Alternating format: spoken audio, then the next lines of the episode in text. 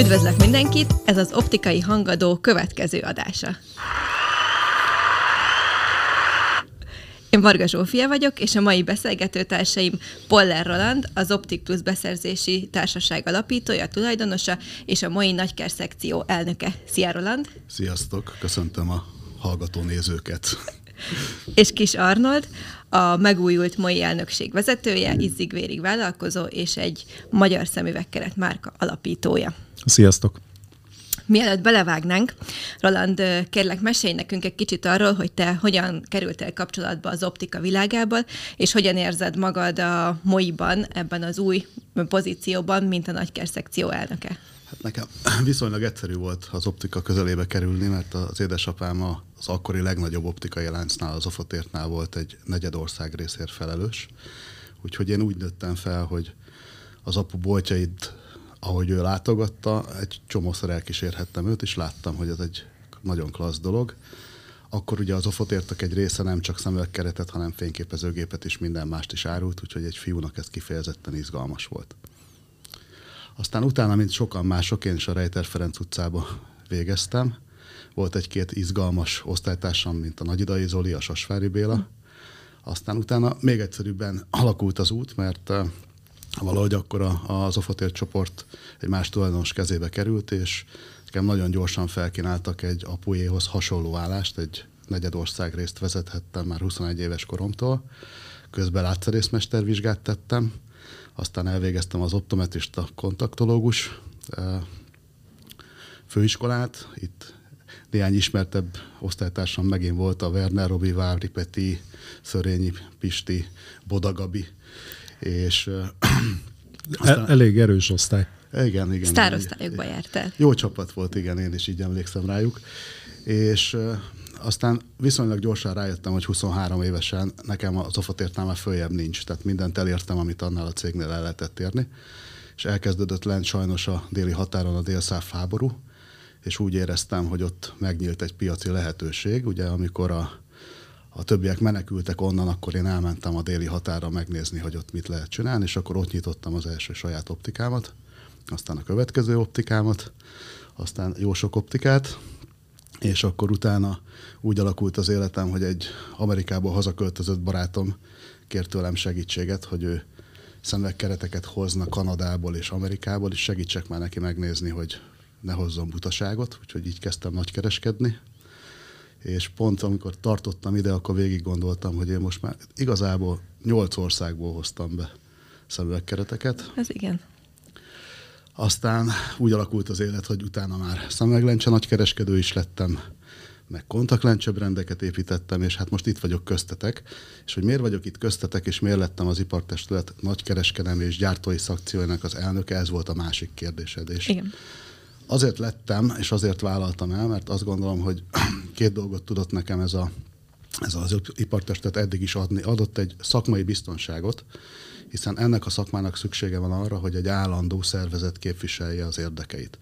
Én ezt a MOI-ban megkaptam, most már tulajdonképpen 30 éve azt gondolom, hogy mindenkori elnökséggel jó viszonyt sikerült tápolni, és láttam azt a hihetetlen munkát, amit ők beletettek azért, hogy ez a szakma hát stabilan megmaradjon a magyar magyar piacon, és azért vállaltam az ipartestület gyártó és nagykereskedő szekciójának vezetői pozícióját, amit az előbb elmeséltem nektek, hogy azt hiszem, hogy gyerekkorom óta láttam ennek a területnek elég sok ágát. Tehát a fehérköpenyes pult mögött álló eladótól, a látszerész mesteren keresztül az optometrista végzettségen át, a nagykereskedői pozíciókat mind végigjártam, és azt hiszem, hogy az Optic Plus alapítójaként elég sok gyártóval tárgyalok a folyamatok során, és talán tudok az ő fejükkel is gondolkodni, hogy mire van szüksége az optikai piacon egy gyártónak, nagy kereskedőnek, és egy látszerészt kereskedőnek ahhoz, hogy stabilnak érezze a helyzetét.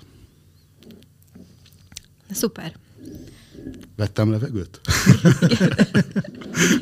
Igen, nagyon, jó, nagyon jól összetetted, és nekem nagyon tetszik, hogy ilyen széles spektrumon talán, talán szinte az összes területet lefeded a, az eddigi tapasztalataiddal, meg az eddigi pályáddal, tehát elég sokat látott ember vagy rengeteg tapasztalattal, amivel azt gondolom, hogy tudott támogatni az ipartestületnek a, a munkáját, és Hát ezt szeretném, tehát én is azt gondolom, hogy akkor tudunk közösen előre haladni, hogyha mindenki összeteszi azt a tudást, ami felhalmozódott a fejében, és ahogy titeket elnézlek, itt is nem kevés tapasztalat és tudás ül az asztal másik oldalán, úgyhogy remélem, hogy ez egy az eddigiekhez méltó, és talán még sikeresebb ipartestületi elnökség, és hogy tudjuk hozni a szakmának azt a fajta újítást, frissítést, amire talán a 21. században és ezekben az időkben szükség van. Legyen így. Ez egy nagyon jó záró mondat lenne, de még csak most kezdünk be a mai adásba. Ped- pedig tök jól felvezette a mai témát. Igen, abszolút, abszolút. Ugyanis a mai téma az nem más lesz, mint a brandépítés, vagyis a márkaépítés, ami ugyanolyan fontos egy kereskedelmi egység életében, mint akár egy ipartestület életében. Arnold az ipartestület egy nagyon fontos célnak tűzte ki, hogy az ipartestületnek a, a brandjét, a márkáját is építse egy picikét. Nektek miért olyan fontos küldetés ez most? Hát szerintem egyébként azt már talán az előző elnök, a Karvazi Attila is úgymond elkezdte csinálni. Szerintem ő volt az első, aki, aki rájött arra, hogy mondjuk egy érdekképviseleti szerv, annak nem csak annyiból kell állni a munkának, hogy mondjuk bemegy a kamarába, bemegy a minisztériumhoz, benyújt bizonyos javaslatokat, és várja, hogy történjen valami, vagy így a háttérbe intézze a dolgokat, hanem azért, azért mondjuk, mint a MOI, egy érdekképviseleti szervnek, és teljesen fontos az, hogy mit gondolnak róla. És akkor itt már rá is tudunk kanyarodni arra, hogy mi is az a brandépítés. Tehát fontos az, hogy a tagjainkkal igenis kommunikáljunk, mint a gyártó oldalról, mint a, mind a nagyker oldalról, meg mint egyébként az optikai üzletekkel is. És hogy igyekezzük úgy megcsinálni a mi programjainkat, a mi feladatainkat, hogy ez egyébként egy tök jól látható eredményeket fel tudjon mutatni, és egyébként ezeket az eredményeket lássák is a tagjaink. Arnold most megválaszolta a következő kérdést, hogy neki mit jelent Szívesen. az, hogy brandépítés. Neked, Roland, vagy a te életedben, a te tapasztalatai alapján mit jelent az, hogy brandépítés? Esetleg mik azok a, mik azok a kulcsszavak, amik mondjuk segítség lehet más optikának, vagy a szakmában dolgozó embereknek, hogyha akár a saját brandjét, vagy akár az optikája brandjét szeretné építeni? Azt gondolom, hogy a Moimban nagyon hasonló dolgot kell csinálni, mint egy magánoptikának a saját brandjének a kialakításánál.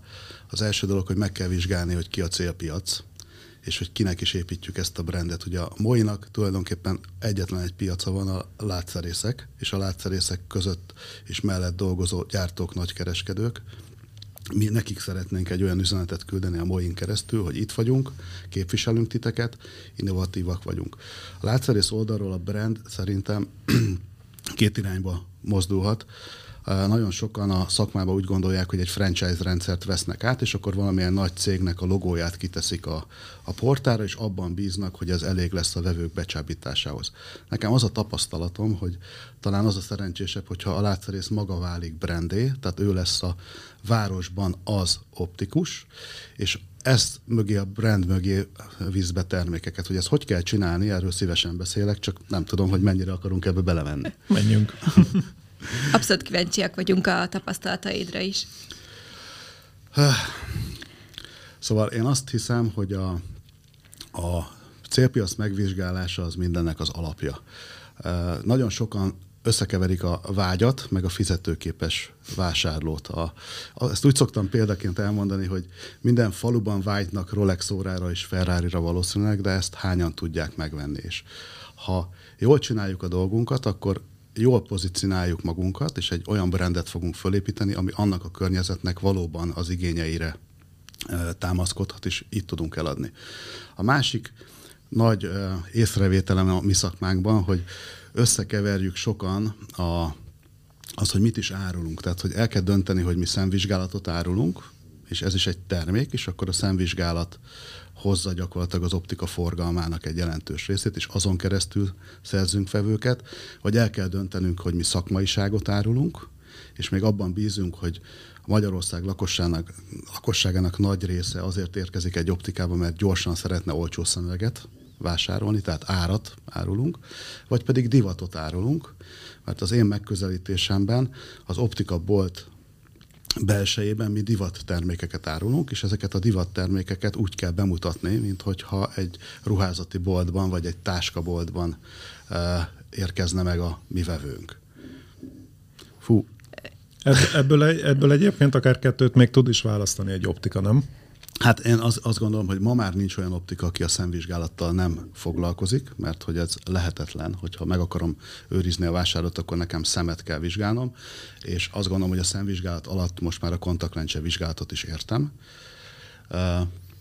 De, a, de a, én a divat irányt javaslom a mi szakmánknak, hiszen az olcsó szemüveg piacot, azt én brandépítésben úgy gondolom, hogy át kell engednünk a nálunk nagyobb szereplőknek, nem hiszem, hogy mi a független látszerészek a volumen piacon kellene keresnünk a megélhetést. Egyszerűen nem lehet annyi szemeget eladni 9900 forintos szemüveg csomagból, amennyi egy minőségi optika eltartásához szükséges. Ebben abszolút egyetértünk. Bár azért van egy pár, aki meg, még mindig megpróbálja. Akár, akár újként is. Igen, igen, ez tűnik a könnyebb útnak, és azt gondolom, hogy bizonyos ideig sikereket is lehet azzal elérni, hogy olcsó árat eh, kínálok. Csak az az én felismerésem, hogyha valaki egy kisebb helyen olcsó árat kínál, és leszolgáltatja azt a kisebb helyet, mert mindenki megvette az olcsó szemeget, akkor nyugodtan be is zárhatja a következő három-négy évre az optikáját, mert mindenkinek eladott, mindenkinek van szemüvege, és a magyar tendencia az, hogy egy átlagos olcsó vásárló három, de inkább négy évente megy be új szemüvegért.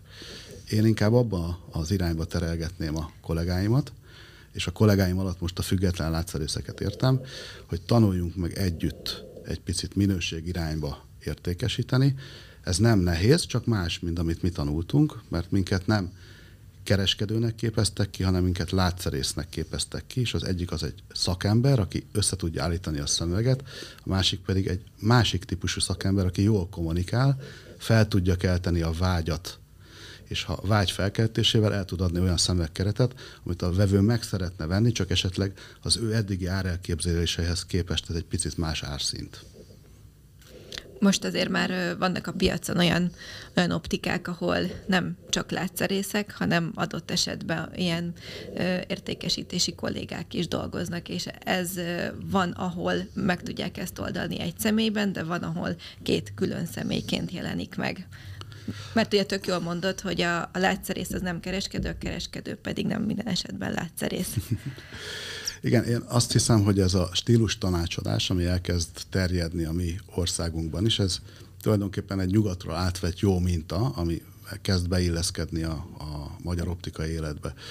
Azért meg szeretném jegyezni, hogy a nagy láncok közül, és hogyha álláshirdetéseket néztek, akkor az egyik nagy lánc az úgy keresi a kollégáit, hogy stílus tanácsadókat szeretne uh-huh. fölvenni, ami azt jelenti, hogy eldördült nem egy apró figyelmeztető lövés, hanem egy hatalmas ágyúval fölküldték az üzenetet, hogy kedves látszerészek, ha ti nem tudtok stílusban tanácsot adni a jövőben a vásárlóitoknak, és ez a vásárló esetleg az érdeklődési folyamat közben egy másik optika mellett mondjuk ebbe a láncba is bemegy, és ott stílus tanácsot kap, akkor versenyhátrányba kerültetek. Tehát a brandépítés egyik fontos része, hogy megvizsgálom gyakorlatilag a piac igényét, meg tudom mondani azt, hogy miben vagyok én más, mint a többi, miért választom engem ez a vásárló, mitől adok én neki többet, de ez azt is jelenti, hogy nem lehetek kevesebb, mint a versenytársam, mert az a nulla szint. Az a, ahogy szoktam mondani, a fociban a meg az olimpián is vannak gyakorlatilag ilyen, ilyen minősítő versenyek, ahol ha nem éred el azt a szintet, akkor nem mehetsz a következő versenyre. A mi szakmákban az a minősítés, hogy megnézzük, hogy a többiek hol tartanak, és azt a szintet minimum kell hozni. Abszolút. Ez egy nagyon jó kulcsszó volt, amit mondtál, hogy hogyan tudjuk megkülönböztetni magunkat másoktól, illetve hogy a, a versenytársaink fölé kerekedjünk adott esetben. Ez a megkülönböztetés, ez, ez nagyon egy érdekes dolog, mert ugye akkora a zaj, hogy nagyon nehéz kitűnni valami újdonsággal. De milyen jó példákat láttál erre a, a szakmában? Vannak-e ilyen best practice-ek, amire azt mondod, hogy na, ez, ez, ez marha jó ötlet, és hogy, hogy mennyire jó, hogy egyfajta egyediséget, egyéniséget képvisel a, a szakmában? Hogy ez van annyira jó, jó ötlet, hogy átvegyem a saját boltomhoz is. Egy olyat fogok mondani nektek, ami nekem nagyon meglepő volt, és ez már a múlt, ilyet szerintem ma már nem lehet csinálni. Amikor az Optiplus hálózat első kampányait csináltuk, akkor szerettünk volna valami meglepőt.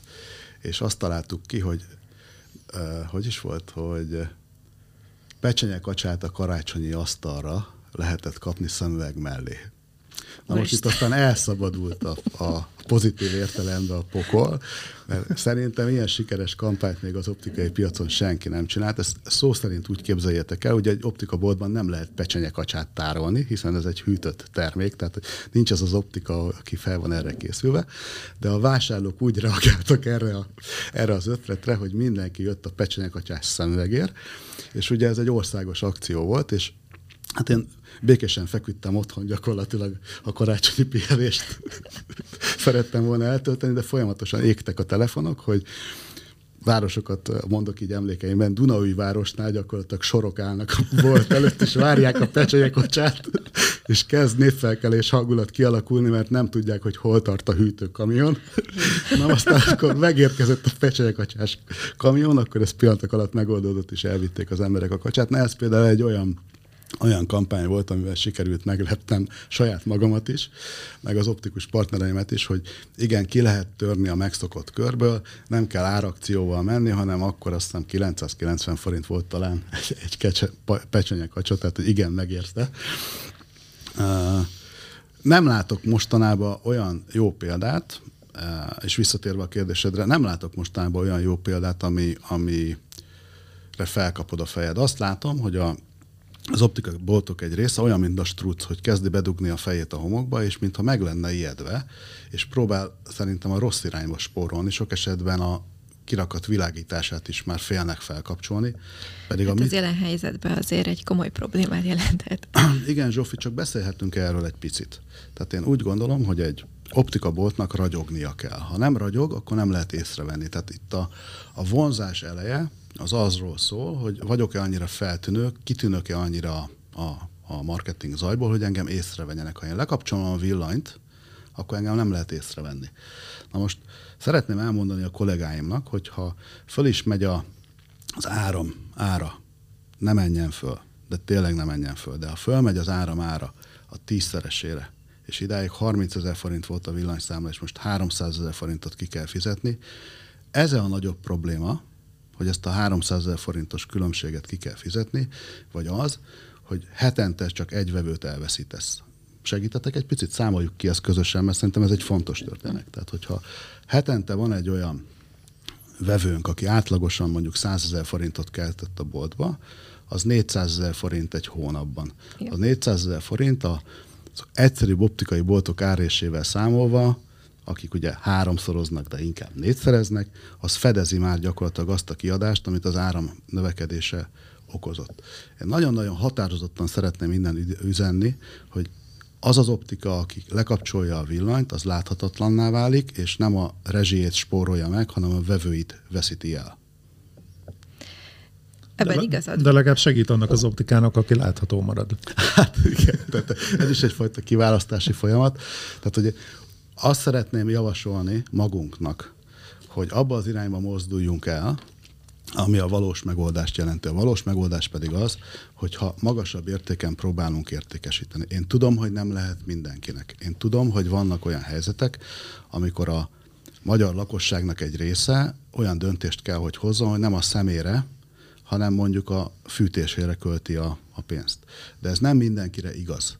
Én magam például nagyon szeretem a parizert, nem tudom, ti hogy vagytok vele, tehát én nekem mi gyerek, nem eszünk húst. Gyerekkori egészségetekre, az is egy jó döntés. Több marad neked. Az is egy jó döntés. De én csak egy példaként, tehát én szeretem a parizert, de nem eszek minden nap.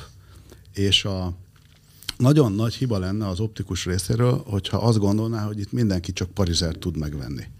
Nem igaz. Tehát, hogy a szemüveg egy olyan termék, ami a legolcsóbb belépési pont a parfüm után, a nagymárkák világába. Tehát, hogyha végig gondoljátok, hogy hogyan tudsz megszerezni magadnak egy valódi, nem hamisított nagymárkát, akkor ennek az első lépcsője, hogy bemész egy drogériába, és leveszed a polcról azt a márkát, amit te szimpatikusnak találsz, és akkor 30-40 ezer forintot elköltöttél egy parfümre. Ez nem olcsó, de számtalan esetben én ezt látom egy plázában, hogy ez történik, tele van a bolt, és válogatnak emberek. A következő belépési szint, az pedig a szemüveg. Tehát, hogyha végig gondolod, hogy egy nagyobb ismert márkánál, most csak azért mondom azt, hogy Chanel vagy Dior, hogy valami árképzés azért elinduljon mindenkinek a fejébe, ha egy ilyen üzletbe bemész, mondjuk Párizsba, Rómába, vagy Budapesten, akkor azonnal elcsodálkozol azon az árcímkén, amit egy bőrtáskára, egy női magas sarkú cipőre, vagy esetleg egy estei ruhára tettek. Ehhez képest az a szemüveg, amit mi árulunk az üzletbe, az egy töredéke, az egy jó, jó belépési pont. Csak én azt látom, hogy nagyon kevesen veszük a bátorságot magunknak, hogy egy ilyen üzletbe belépjünk, és szembesüljünk azzal, hogy vannak a világon olyan vásárlók, akik ezekbe a boltokba bemennek, és ezek a boltok azért vannak nyitva, mert vásárolnak is. Nekünk nem a ruhát kell eladni, nekünk csak azt kell eladni, hogy ezeknek a márkáknak az árszintjét a boltban helyesen tudjuk képviselni. Konkr- konkrétan azért, azért is jó, amit a Roland mond, mert ugye egy, hogy akár ruhaszinten, akár parfüm szinten, amit elkezdenek építeni emberekbe, az ugyanúgy le tud csapódni egyébként ugye az optiká, optikáknak, szemüvegeknek a márkájába is. Tehát neked, mint egy, mint egy önálló üzlet, nem kell abba ö, extra nagy energiát fektetned, hogy megismertesd a vásárlóid, de hogy mi az, hogy Dior, mi az, hogy Chanel. Az, az már el van ültetve az ő fejükbe, tudják, hogy mi az. És tudják is azt, hogy nagyjából mire számíthatnak, milyen árkategóriába. Visszakanyarodnék egyébként oda, amit Roland mondott, hogy a, a brandépítésnek milyen fontos eleme a célcsoport elemzést, és ahhoz, hogy te látható legyél. Én azt gondolom, hogy még inkább arra kell fókuszálni, hogy te a, az adott esetben a szűk célcsoportodat célozd meg ezzel. Most függetlenül attól, hogy ki van világítva a kirakatod, vagy nem, mert ebbe abszolút igazad van, tehát láthatónak kell lenni, de azért azt ne felejtsük el, hogy ott van a, az online platform is, ahol rengetegféleképpen tudsz te láthatóvá válni. Most már tény, hogy, hogy a világ összes pénzét el tudod tölteni Facebook hirdetésre, meg Insta hirdetésre, de hogyha ezt jól tudod csinálni, és jól van meghatározva az a szűk cél, célcsoport még ilyen gazdasági környezetben is, akkor én azt gondolom, hogy el tudod azokat a vásárlókat érni, és abszolút igaz, hogy nem kell mindenkinek nem tudom milyen high fashion szemüvegkereteket hordani, de hogyha megtalálja az az optika, az a kereskedelmi egység, azt a célcsoportot, amire, amire biztonsággal csúnyán kifejezve tud lőni, és az az övé is tudja, hogy, hogy az egy fizetőképes kereslet, akkor, akkor viszont ö, azzal tud ö, előrébb lépni, illetve fejleszteni saját magát, és, és nem kell, hogy problémát jelentsen az, hogy ki tudja fizetni a, a, a kirakatnak a világítását, vagy sem. Nekem erre a kirakat világításra tényleg az a gondolatom, hogy nem ezen múlik az optika élete. Tehát, hogyha belegondolunk, mind a hárman, láttunk már néhány optikát, tehát egy optikában van egy komoly befektetés. A befektetés az abból áll össze, hogy vettél gyakorlatilag egy arculatot magadnak, és akkor ez majd a brandépítésnél, ha gondoljátok, ezt gyorsan szedjük össze, hogy mi is kell egy brandhez, hogy az épülhessen. Te vettél magadnak egy arculatot, berendezted bútorzattal, vettél egy gépparkot, és a géppark és a bútorzat megléte után gyakorlatilag feltöltötted áruval. Lényegében már több tízmillió forintot elköltöttünk, és akkor ehhez képest kicsi stucként benne a homokba a fejünk, és azt mondjuk, hogy úristen, fölment a gáz meg a villanyára. Hát emberek, fölment, mindenkinek fölment. Szeretném azt elmondani nektek, hogy egy nagyon-nagyon komoly verseny zajlik az emberek fejében, ők megkapják alkalmazottként a hónap elején a fizetést, és ezt a fizetést fel fogják osztani közöttünk.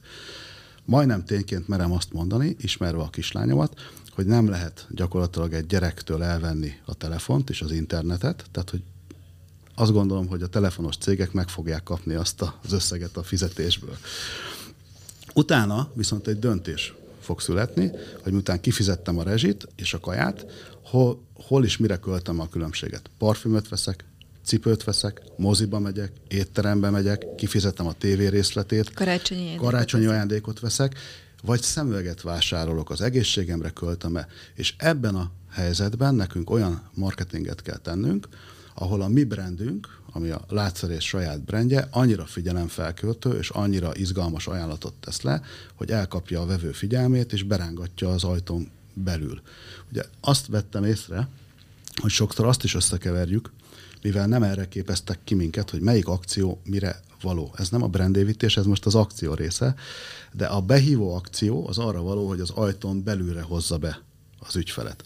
És a komplet szemüveg ajánlatoknál ugye ezt keverik össze sokan a szakmánkba, hogy az nem arra való, hogy 9900 forintért ténylegesen szemeget adjak el, az arra való, hogy egy kommunikáció indulhasson el azzal az emberrel, aki átjött a küszöbben, bent van, és el tudom kezdeni neki megmutatni, hogy 9900 forintért ezt adom, de a te problémád az, hogy ezt nem látod, azt nem látod, te így is így szeretnél látni, az viszont nem 9900, hanem 79900-nál kezdődik.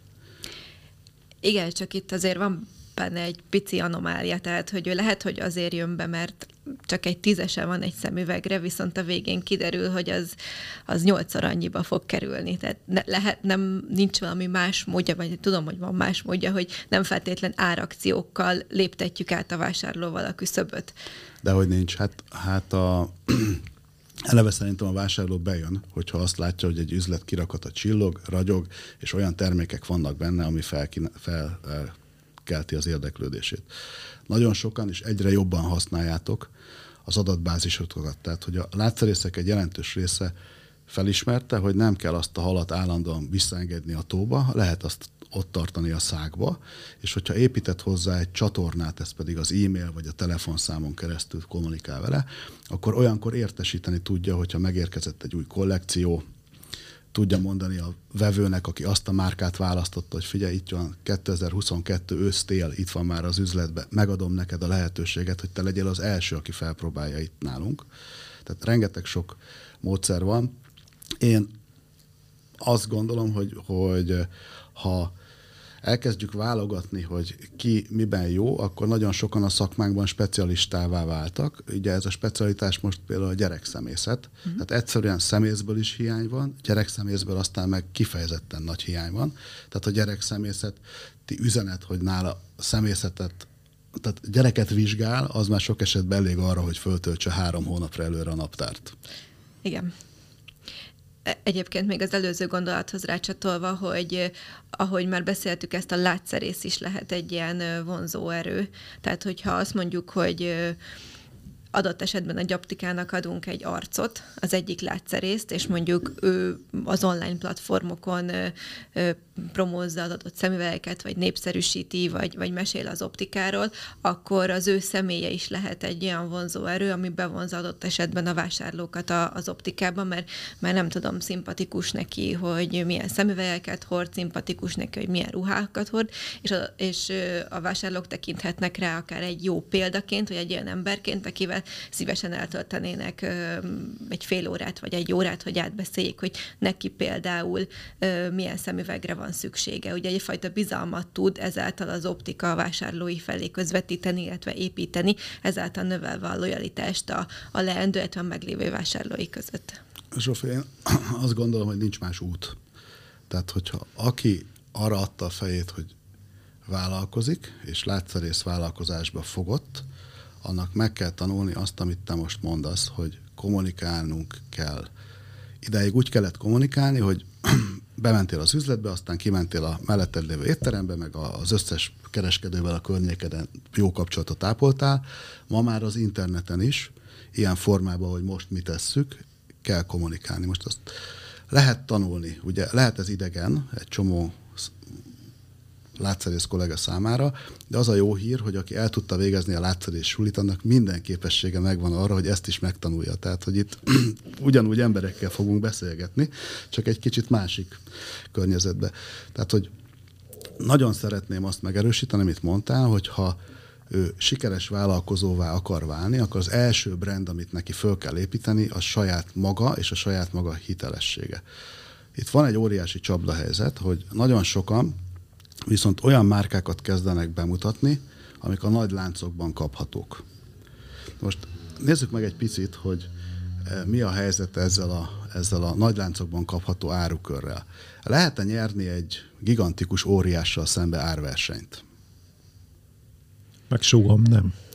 Tehát én is úgy gondolom, hogyha én elkezdek egy olyan márkát bevezetni a helyi környezetemben, ahol én optikát üzemeltetek, aminek a beszerzési áraira nekem semmilyen hatásom nincs, hiszen soha az életben nem tudok akkora volument vásárolni, hogy jó árba tudjam megvenni, akkor tulajdonképpen a konkurenciának csinálok márkaépítést, és abban a pillanatban, hogy a vevő megszerette ezt a márkát, amit én mutatok be, de nálam kisebb a választék belőle, vagy nálam nincs olyan erős árengedmény, amit egy nagy lánc megengedhet magának, akkor megköszöni nekem, hogy felhívtam a figyelmét ennek a márkának az erős oldalaja, és átmegy a szembeoptikába megvenni ezt. Tehát, hogy szeretném kedves kollégák azt javasolni, hogy a márkaépítés során arra is figyeljetek, hogy milyen termékkel építitek a saját márkátokat, mert például amit te kitaláltál, az egy unikális termék. Tehát, hogy egy olyan termék, ami nincs máshol, meg tulajdonképpen személyre szól, az nem fog bekerülni egy láncba, pont ez miatt, mert hogy ez lánctalaníthatatlan termék. És ez egy jó példa arra, hogy hogyan gondolkodom én a brandépítésről. És egyébként azt vissza lehet fordítani valahogy az előnyére egy optikának? Tehát, hogy mondjuk, ha egy nagy lánc teleplakátolja az egész országot egy bizonyos márkával, illetve mondjuk, nem tudom, kampányt épít rá online, az online térbe, azt egyébként valahogy föl tudja egy optika használni a saját előnyére? Szerintem... Bocsánat, én egy gondolat ehhez, mert az a baj, hogy de Roland is gondolom ezt fogja mondani, hogy, hogy szerintem nem fogod tudni, mert más kereskedelmi ágazatokba is, akár mondjuk a, az édesiparban, csoki, ásványvízüdítő, bárminél, a nagy multik egy, egy Tesco-nak, egy Osannak mindig sokkal nagyobb százalékos kedvezménye lesz bármilyen termékből, mint egy kis független áruháznak, vagy egy kis tömegeboltnak, és biztos, hogy, hogy sokkal magasabb áron tudja adni a sarki zöldséges azt a literes ásványvizet, mint mondjuk egy Tesco. Én, én itt most nem feltétlen csak az ára gondoltam, hanem arra, hogy gyakorlatilag akárhogy nézzük, azzal plakátolják tele az egész országot, illetve az egész internetet, ami egyébként nálam is kapható. Tehát elvileg akárhogy nézzük, csak azt is reklámozza, ami az én kínálatom is. Oké, okay, hogyha te most konkrétan arról beszélsz, hogy van a, az adott optikának a kirakatában egy állvány, ahol ugyanaz a termék van, mint ami a láncnak az akciójában van, akkor ezt én szerencsésnek tartom, mert hogyha ez az optikus gondolkodik, akkor tudatosan tette ki ezt az állványt az akció ide alatt a kirakatába. Ugye itt megint én azt gondolom, hogy arról van szó, hogy ha egy ilyen lánc hirdet egy márka akciót, akkor nem tehetem meg azt, figyeljetek egy picit, szerintem két dolgot nem tehetünk meg. Nem tehetem meg azt, hogy nem foglalkozok vele. Tehát, hogy az a szabály nálam, hogy mindig minden héten meg kell nézniük a kollégáimnak, hogy a láncoknál milyen akció fut. Mert azt nem tehetem meg, hogy nem tudok róla, hogy mit csinál a konkurencia. Utána megtudtam, akkor kell hoznom egy döntést. A döntés az két irányba lehet. Az egyik az, amit te mondasz, hogy egyszerűen olyan mértékű aránytalanság van, hogy tudok róla, nem tudok vele mit kezdeni, elengedem. A másik, amit te mondasz, hogy tudok róla, kihasználom tudatosan a lehetőséget, kiteszem az állványt a kirakatba, hogy nálam is van, de amikor belép a, az ügyfél az ajtóra, vagy az ajtón belülre, akkor ő ugye erre a márkára jött, akkor nekem fel kell készülnöm beszédben, gondolatban össze kell tennem, hogy hogyan fogok érvelni, az mellett, hogy ne ezt a márkát vegye, hanem azt a márkát, ami csak nálam kapható. És ha ezt meg tudod csinálni, már pedig meg tudjuk csinálni, akkor szereztél egy olyan lojális vevőt, aki a multi kampányára jött be a te küszöbödön keresztül, de úgy ment ki, hogy egy olyan termékkel távozott, amit már a multinál nem tud megkapni. Na ez, vagy, vagy, bocs, hogy belevágok, csak annyi, hogy talán lehet, hogy egyébként nem is kiegészítő terméket, tehát nem termékszinten más szemüvegkeretet kell neki kínálni, hanem mondjuk szolgáltatásba mondja el ott egyből, hogy ő nála viszont van olyan valami, ami mondjuk egy nagy multinál nincsen. Oké, okay, a, nem tudom, hogy láttátok azt, azt hiszem a, a John Travolta film volt, és azzal kezdődik a film, hogy a John Travolta egy kiszáugáló egy, egy ilyen barkácsboltba, és bejön a bejön a vásárló, és festéket kér. És nincs ilyen festék, és mondja a tulajdonos, hogy azonnal összeállítjuk önnek a festéket, és kiküldi a Travoltát a másik ajtón át a szembe festékboltba, ahol van ilyen festék, és hozott vele. Tehát, hogy e, én azt szeretném hinni, hogyha mondok egy kólás példát, hogyha a világon létezik két nagy kólamárka, a Pepsi és a Coca-Cola. Vannak márkafüggők, akik ezt az ízt vagy azt az ízt szeretik. Ez egy jó példa lesz az optikus oldalon is, hogy vannak olyan optikus társaim, akiket az egyik lencsész cég vagy a másik lencsész cég támogatott az üzlet megnyitásában, az ő gépeit, az ő arculatát használja. Kérdezlek én titeket, hogyha én a Coca-Colát árulom, és hozzátok, hozzám bejön egy Pepsit inni szeretnő kólás, akkor ki kell nekem engednem őt az ajtóm? Azzal, hogy én nem árulok Pepsi kólát, én Coca-Colát árulok. Nyilván nem. Tehát kell valamit adnom neki, és ezt két irányból tehetem. Az egyik, hogy megmutatom, hogy oké, okay, én értem, hogy te a Pepsi-t szereted, de hagyd mutassam meg, hogy a Coca-Cola most milyen különlegességet vezetett be a piacra, tölthetek neked egy pohár kóstolót? És hogyha én ezt előre tudom, hogy azokat a vendégeket, akik Pepsi-t akarnak majd inni, én hogyan fogom fogadni, és az a 20 forintos kólakostoló az arra jó lesz, hogy el tudom kezdeni vele a kommunikációt, akkor én szerezhetek egy fogyasztót aznapra. Ettől nem változik meg a Pepsi iránti elkötelezettsége, de hogy nálam pénzt fog költeni, abban szintet biztosan vagyok. Míg ha azt mondom neki, hogy figyelj, mi nem árulunk Pepsit, hát akkor így jártam. A, egészen biztos, hogy kimegy az ajtón. Én még egy uh, kicsit visszakanyarodnék oda, amit elkezdtél Zsófi, hogy ugye mondta, de, hogy a brandépítés az mondjuk nem áll, nem áll meg mondjuk csak egy optikai üzletnél, hanem annál lejjebb is tud szivárogni, rámegy akár ugye egyénekre is. Én ezt hogy nem aláfelé rendeltségi viszonyban, hanem nem tudsz csak, hogy le... építeni egy termékszolgáltatás mellé, meg a személyhez Igen, is. csak hogy még le tudod az optikánál még kisebb egységre is bontani ezt a brandépítést. Ugye azért internetes vélemények alapján, vagy hallomásból azért tudjuk, hogy akár egy optometrista, akár egy látszerész, optikus, pozitív vagy negatív irányba is el tud dönteni egy teljes üzletnek a sorsát. Ahogy ő ott kommunikál, ahogy kiszolgálja az embert, azért fognak, az egy olyan vonzó, húzó erő, amiért akár vissza is megy egy vásárló fél év, egy év, vagy akár két év múlva. Ez teljesen így van, de ez egy csapda. Tehát, hogy most egy olyan területre tévedtünk, ahol nem mondtuk el, hogy a brandépítésnek különböző nagyságrendjei vannak. Tehát, hogyha jól gondolom, akkor mi egészen ideig kevertünk két nagyságrendet. Az egyik nagyságrend, hogy egy látszerész, aki önmaga a brand, mert ő nyitott egy boltot, vagy csak néhány kevés kollégával dolgozik, ő mit csináljon. A másik pedig egy tőkeerősebb vállalkozás, aki azt mondja, hogy én viszont egy céget építek, és ennek a cégnek építek brandet, ahol dolgoznak majd kollégák. Na most nekem egy nagyon érdekes személyes példám van ezzel kapcsolatban. Egy nagyon jó barátom, csárga, csárda gazda a Tenkes-hegyen, ez a Tenkes csárda, talán egy páran ismerhetitek így a kollégáim közül, és a, a Gáborral mi együtt nőttünk föl. Na most, amikor a Gábor megszerezte a Tenkes csárdát, akkor senki nem hitte el, hogy ez történik, mert a Tenkes csárda egy nagyon-nagyon híres, a libamáját imádó, vagy a libamáját imádó között egy fogalommá vált csárda volt, és amikor kiírták a versenytárgyalást, akkor senki nem mert indulni, úgy hívták az, az előző tulajdonos, hogy kolbász. A kolbász senki, szemben senki nem mert indulni, csak a, a Kovács Gábornak hívják a mostani tulajdonost, csak a Gábor. És a Gábor elvitte a csárdát. És mindenki azt gondolta, hogy na akkor ez a csárda meg fog bukni, mert a Gábornak semmi köze a libamájhoz. Most hagyd mondjam el, hogy a Gábor pillanatok alatt megtanulta azt, hogy a libamáját hogy kell sütni, tehát ment tovább a csárda. De nem ezt kell megtanulni a Gábortól. Azt kell megtanulni a Gábortól, hogy ez a csárda az eredeti méretéhez képest körülbelül a tízszeresére nőtt már, úgy, hogy nincs benne személyes tulajdonosi jelenlét borzasztó fontosnak tartotta az első naptól kezdve. Ott ültem végig vele. Nem volt ott, mert azt mondta, ott vagyok, akkor kedvezményeket kérnek, akkor itatnom kell a haverjaimat, akkor mindenki csak még egy kört vár tőlem.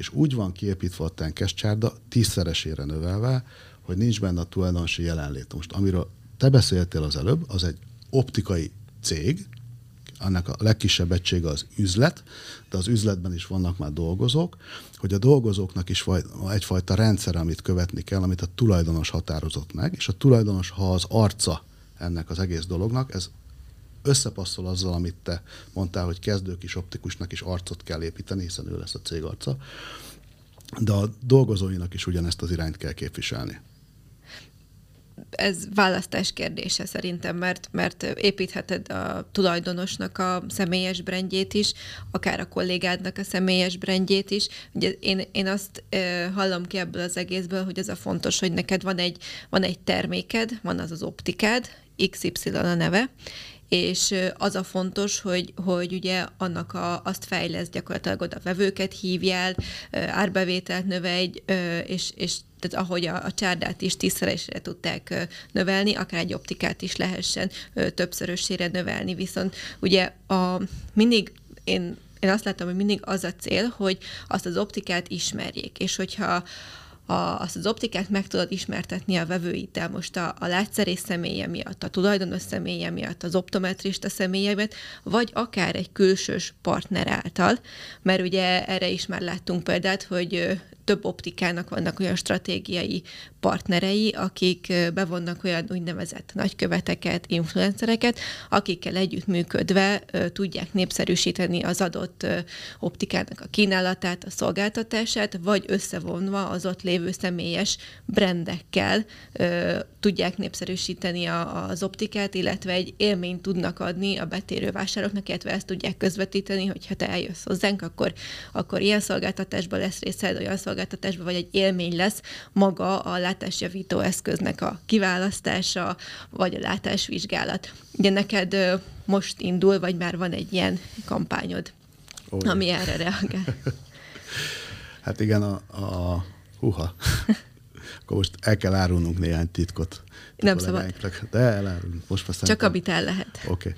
Okay. A, tehát én azt vettem észre, hogy ha ha jól csináljuk a dolgunkat, akkor olyan terméket teszünk be a magyar piacra, ami megbízható, tartós, elhiszik az emberek gyakorlatilag, hogy ez minőség is, meg, megfizetik érte az árat, de hiányzott egy elem, ez pedig az az elem, amit a magyar néplélek megkíván, hogy kiviseli ezt még, mutas nekem bizonyítékot arra, hogy trendi leszek akkor, jól választottam, hogyha én is ezt a márkát választom. És akkor mondok egy konkrét példát, mi a Fombogen kereteket forgalmazzuk többek között. A Fombogen gyártó az egy német gyártó, attól különleges, hogy a Európában szerintem ő az egyetlen, aki 7, tehát nem kettő, 7, azaz összesen 7 év garanciát vállal a termékeire. Ezt azért tudja megtenni, mert ő tulajdonképpen Németország legnagyobb szervizét is üzemelteti. 17 darab lézerforrasztó van egymásnak for, fordítva a gyáron belül, és ez csak egy üzletág. Tehát egy olyan szemekeret márkát hoztunk be a magyar optikai piacra, ami 7 év garanciával, Made in Germany felirattal, kívánatos minőséget képvisel, ráadásul elfogadható árszinten, ilyen fogyasztói áron 60-70 ezer forintért. És nem tetszett gyakorlatilag nem a vevőknek, hanem a látszerész kollégáknak, nekünk. Ez egy kicsit, kicsit hihetetlen volt, hogy egy ismeretlen német márkáért fogyasztók fognak ennyi pénzt adni, és akkor úgy döntöttem, hogy ennek a márkának keresek arcokat, akik hitelesek, és sok év óta szemüveget viselnek, tehát nem lesz furcsa az ő arcukon, hogy egyszerűen most egy, egy szemüveg eh, keret, eh, került rájuk, és találtam két ikonikus arcot. A hölgyek között büszkén jelenthetem be, hogy Jakubcsev Gabriella vállalta azt, hogy ő ennek a márkának a nagykövet asszonya lesz. Köszönöm szépen. Az urak közül pedig eh, két urat is találtam, az egyik úr az Gajdos Tamás, a másik úr pedig a Svábi András. Ugye mindketten, mindketten szemüvegesek egy jó pár éve. Na most miért ő rájuk esett a választás, és ez talán a fontosabb. Tehát azt gondolom, hogy a Jakubcsek Gabriel arcával nem lennék hiteles, hogyha kínai olcsó szemüvegkeretet próbálnánk eladni. Ha jól ismertem meg őt, akkor ő ezt el sem vállalná, hiszen nem ez az ő imázsa, nem ez az ő brandje. A Jakubcsek Gabriel brandje az, hogy igényes vagyok, igényesen kommunikálok, nem populáris témákat, celebritási témákat eh, boncolgatok, hanem minőségi műsorokat csinálok, és ebbe, ezekben a műsorokban, amit rajtam láttok, az egy összeillően kiválasztott kollekció. Ennek egy része a szemüveg, és most már nagyon büszke vagyok arra, hogy például a 25 éves TV2-ös műsort a Tillával, a Jakubcsek Gabriella a mi szemüvegünkbe nyitotta meg és amikor eljön hozzám a Gabi, akkor arról beszélgetünk, hogy ő most már egy olyan szemlegessé vált, aki azt élvezi nagyon, hogy annyi fombogen kerete van, hogy bőven tud válogatni, hogy mikor melyik stílusához melyik szemüvegkeret eh, illik hozzá.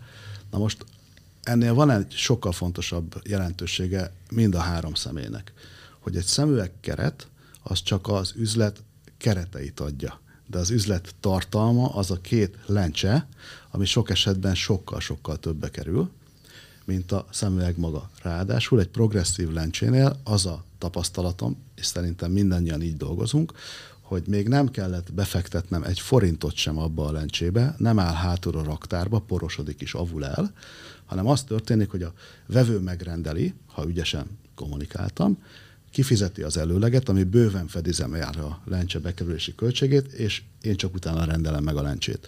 Na most egy minőségi szemüvegkeretben, amit ez a három személy hord, nyilvánvaló, hogy minőségi szemüveglencse ajánlat is fog történni, és nekünk már csak az a dolgunk, hogy a lokális vevőink, akik ott vannak helybe, abba a városba, ahol mi vagyunk, megismerjék azt, hogy nálunk meg lehet kapni ezt a terméket. És az elején mondtad, vagy hát úgy kezdted, hogy az volt az egyik fő probléma, hogy a látszerészeknek vagy a partnereknek nem tetszettek ezek a keretek.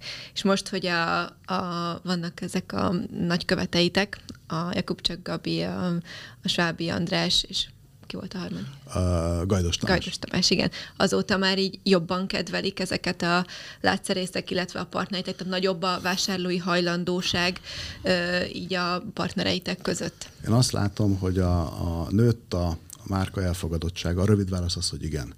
De a, de a Eddig sem az volt a baj, hogy nem tetszettek a látszerésznek a keretek. A látszerésznek tetszett, hanem ő azt nem tudta elképzelni, hogy mivel ezek nem egy ismert márka termékei voltak, hanem egy német precíziós gyártó termékei, hogy ezért pénzt adnak. Mondhattam volna, hogy figyeltek, hát a Silhouettér is, meg az Eschenbachér is, meg a Rodenstockér is adnak pénzt az emberek, és ugyanilyen technológiai márkákról van szó, de ez egy kicsit, kicsit nehezebben ment. Most, hogy ezek a személyek viselik, itt sokkal könnyebben hiszik el. És akkor hagyd mondjam el ez nekem egy ilyen lassan mantrámmá kezd válni, hogy ahhoz, hogy egy optika üzletben sikeresen be lehessen vezetni bármilyen szemüvegkeretmárkát, bármilyet, nem az általam forgalmazottakat, bármilyet. Szerintem négy helyen kell legyen annak a keretnek helye. Az első, hogy az üzlet tulajdonsága a fejében. Tehát a fejében nincsen rend, hogy ő miért pont azt a márkát választja, akkor az egésznek nincs alapja. Ha fejben megvan, akkor jön a következő, amit én az Optika magazin hasában én szerintem jó párszor próbáltam sugalni, most akkor élőszoba is elmondom, hogy nem hordunk olyan szemüvegkeretet, amit nem árulunk.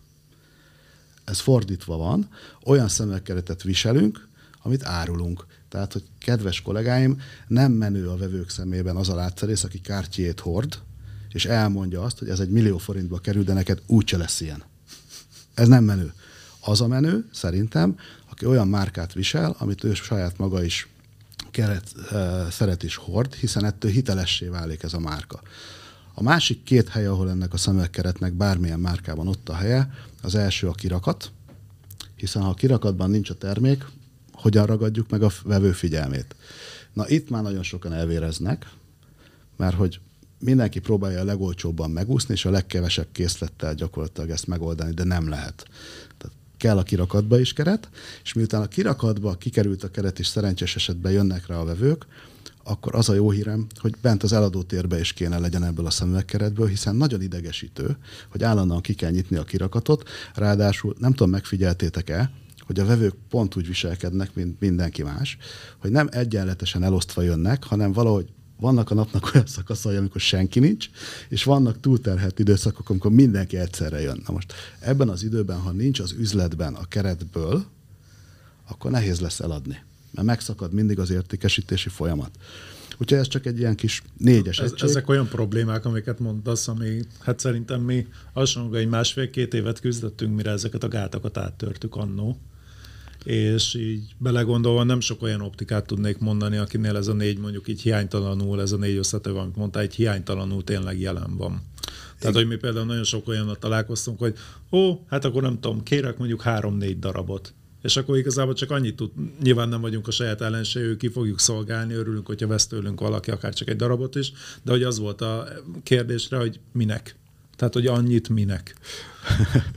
nekem, nekem ugye visszatérünk egy picit, hogy én honnan indultam, én az Ofotért csoportból lettem magánvállalkozó, és hát egy negyed ország részben az én feladatom többek között az volt, hogy azokat a boltokat ellenőrizzem, illetve gyakorlatilag új egységeket nyissak. Na most a, az Ofotértnál már akkor volt egy visszatöltési rendszer, ami azt jelentette, hogy ha gyakorlatilag el lett adva egy termék, akkor automatikusan az a termék leegyszerűsítve a folyamatot visszaérkezett. Mm. Én nagyon csodálkozom azon, hogy még mindig azon kell gondolkodnunk látszerészekkel közösen, hogyha egy Pepsi hűtőbe elfogyott a Pepsi, akkor nem teszünk bele Coca-Colát, kettes, visszatöltjük. Mert én értem, hogy az eladóim egy része már unja azt a szemüvegkeretet, hiszen ő 365 napon keresztül bemenve a boltba, azt a formát már látja.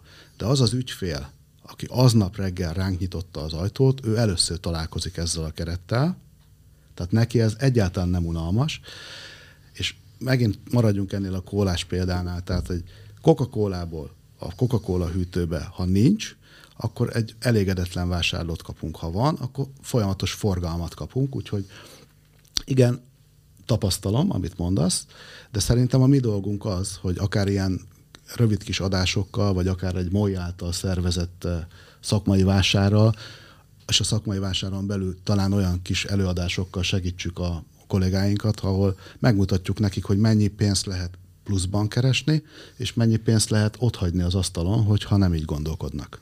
Illetve, hogy mennyi pénzt vesztesz például azzal, hogyha nem így gondolkodsz. Uh-huh. Igen, igen.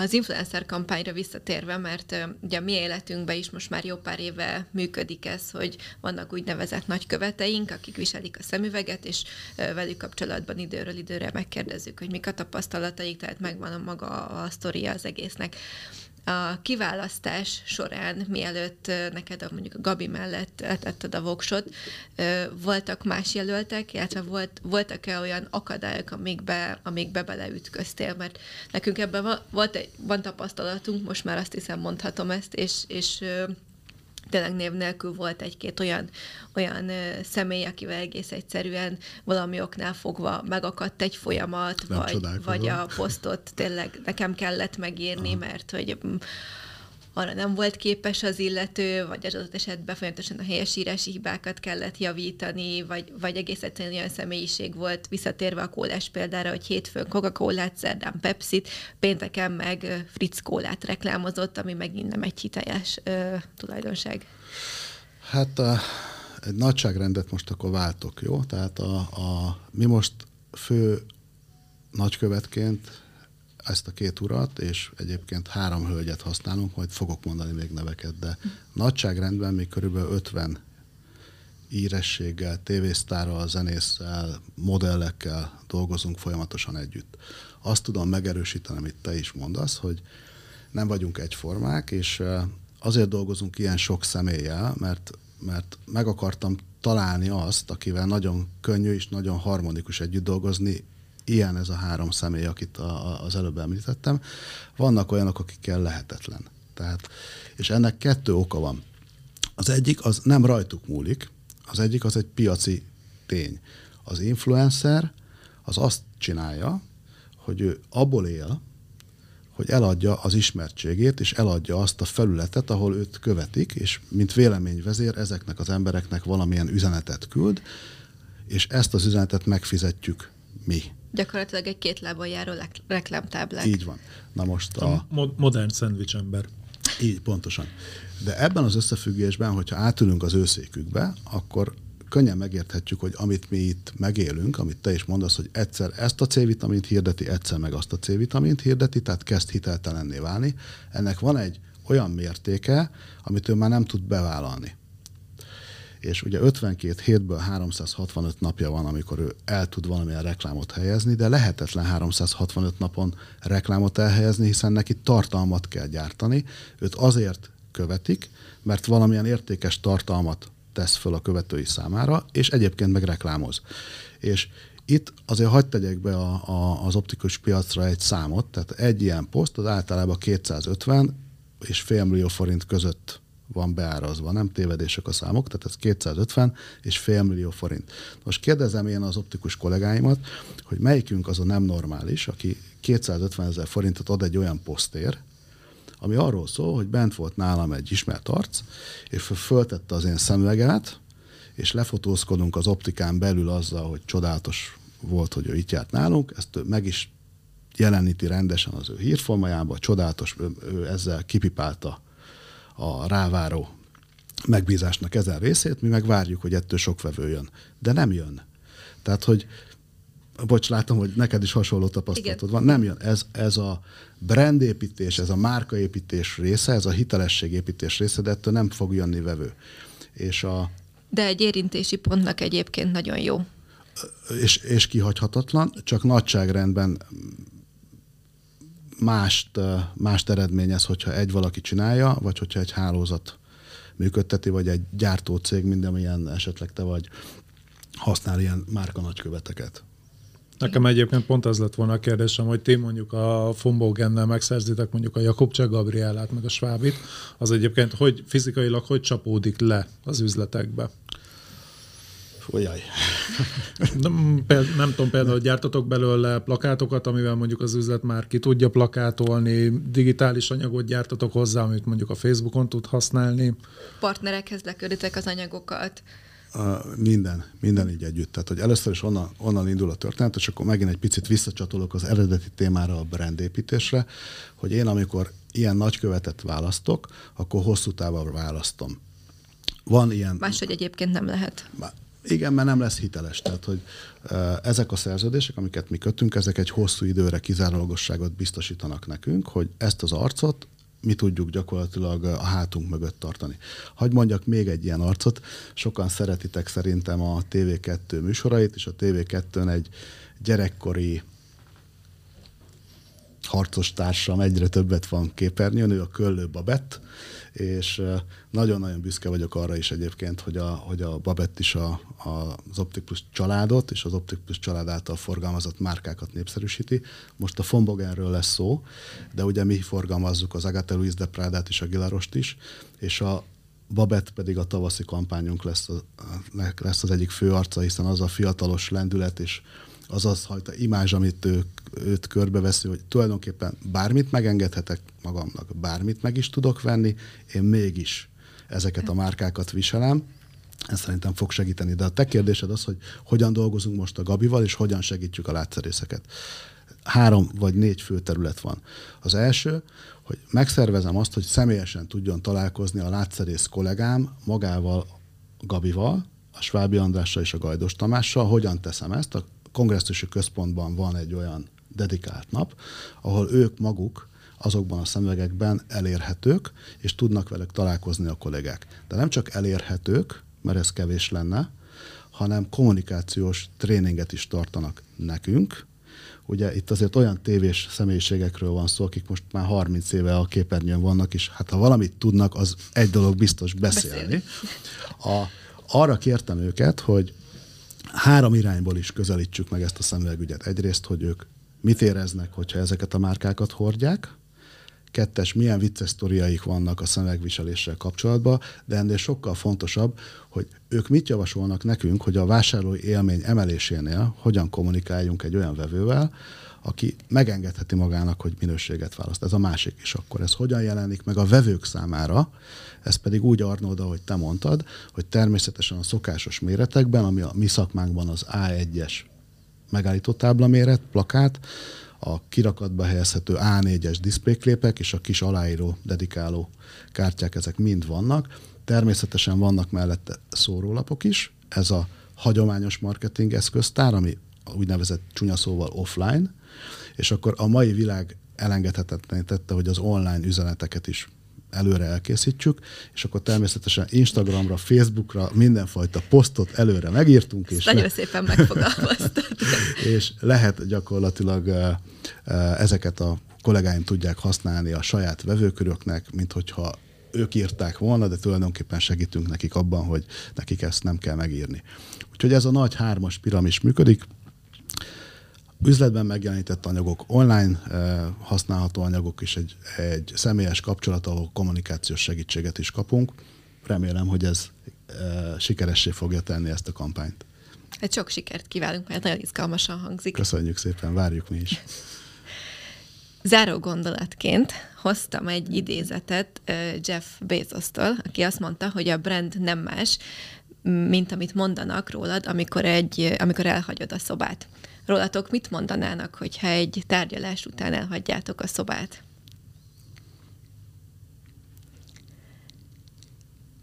kínos csend. Ez egy előre nem egyeztetett kérdés volt, igen, sejtettem, hogy...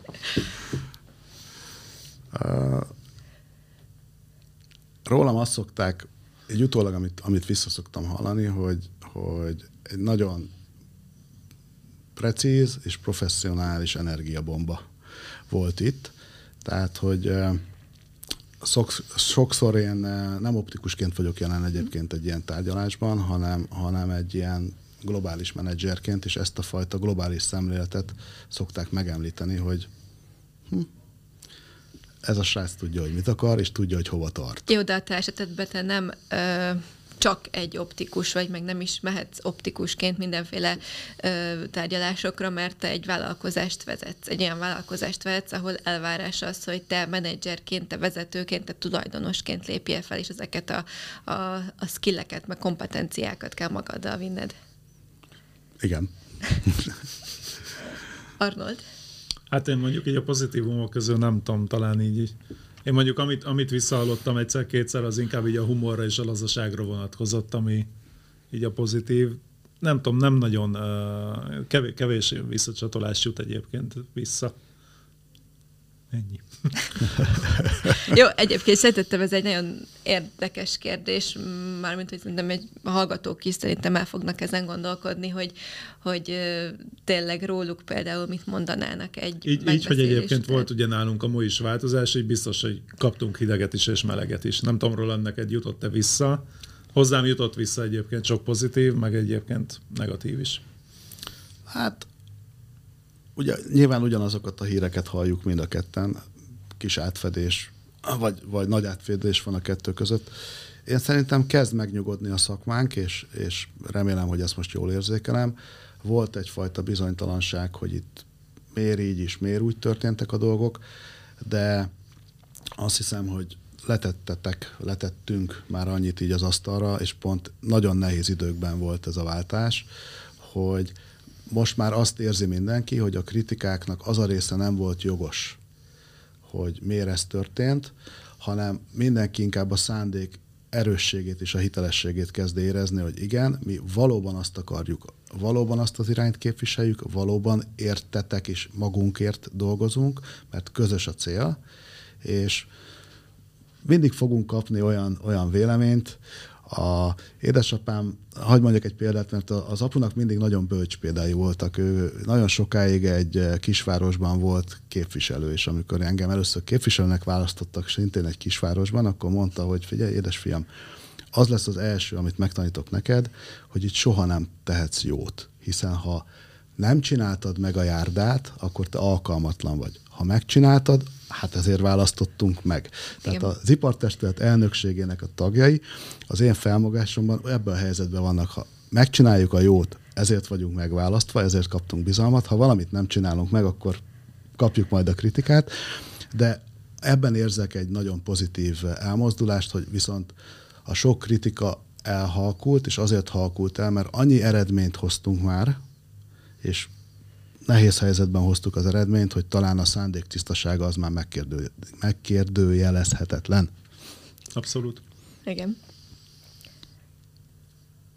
Lassan lejár egyébként az időnk. Lejár az időnk, úgyhogy én megköszönöm nektek, hogy itt voltatok, Roland és Arnold. Én nekem egy, egy uh, valami maradt ki egyébként, amit uh, felírtam, de lehet, hogy ez egyébként ez egy egy egész adást ki tudna tenni, akár Rolanddal együtt, hogyha van kedve. Ez pedig az, hogy ezért ugye most, amilyen gazdasági vás, változások vannak, és azért legyünk őszíték, nem negatív irányba haladnak, itt ugye te is említetted akár a rezsikérdés, de több más tényező is van, hogy egyébként ezek általában mondjuk azért egy ilyen 10-12 évente ismétlődő bajok szoktak lenni, hogy ez mindig egy nagyon jó belépési pont és nagyon jó belépési pont akár arra is, hogy te mondjuk egy teljesen más brandinget kezdjél el csinálni. Egy nagyon jó időszak arra, hogy változtasson az ember, változtasson az optika. Úgyhogy lehet, hogy egyébként az egy olyan téma, ami megérne mondjuk egy, egy következő adást. Hát én, én ebben szívesen jövök, mert nekem van egy kis uh, hiányérzetem. Ugye a, a brandépítésről kezdtünk beszélgetni, de szerintem ebbe a brandépítésbe csak belecsaptunk, és ráadásul két-három irányból is belecsaptunk. Talán jó lenne, hogyha egyetértetek vele, ezeket az irányokat határozottabban szétszedni, és egy picit több támaszt adni azoknak, akik abban az irányban érdekeltek. Én szívesen jövök egy ilyen beszélgetésbe. Veletek akár kiegészítve minket a Katával, vagy bárki, aki még ez a témához érdemben profin hozzá tud szólni, és akkor csináljunk egy ilyet. Én ezt abszolút, párt, rész. én ezt abszolút pártolom. E, Ennek a résznek az volt a, a célja, hogy egy picit megkapargassuk a jéghegy csúcsát, és a hallgatóinknak is kedvet csináljunk ehhez. Úgyhogy kedves optikai hangadó hallgatók, hogyha van kedvetek, akkor írjátok meg a véleményeteket, illetve a kérdésetek, kérdéseiteket, és akkor a, a brandépítés 2.0-ban folytatjuk ezt a nagyon izgalmas beszélgetést. Úgyhogy köszönöm nektek, Roland és Arnold, hogy velem, velem voltatok ezen a reggelen is. Mi köszönjük, és én már várom ezt a 2.0-át. Rendben, folytatjuk. Köszi, hogy meghallgattatok. Sziasztok! Hello! Hello!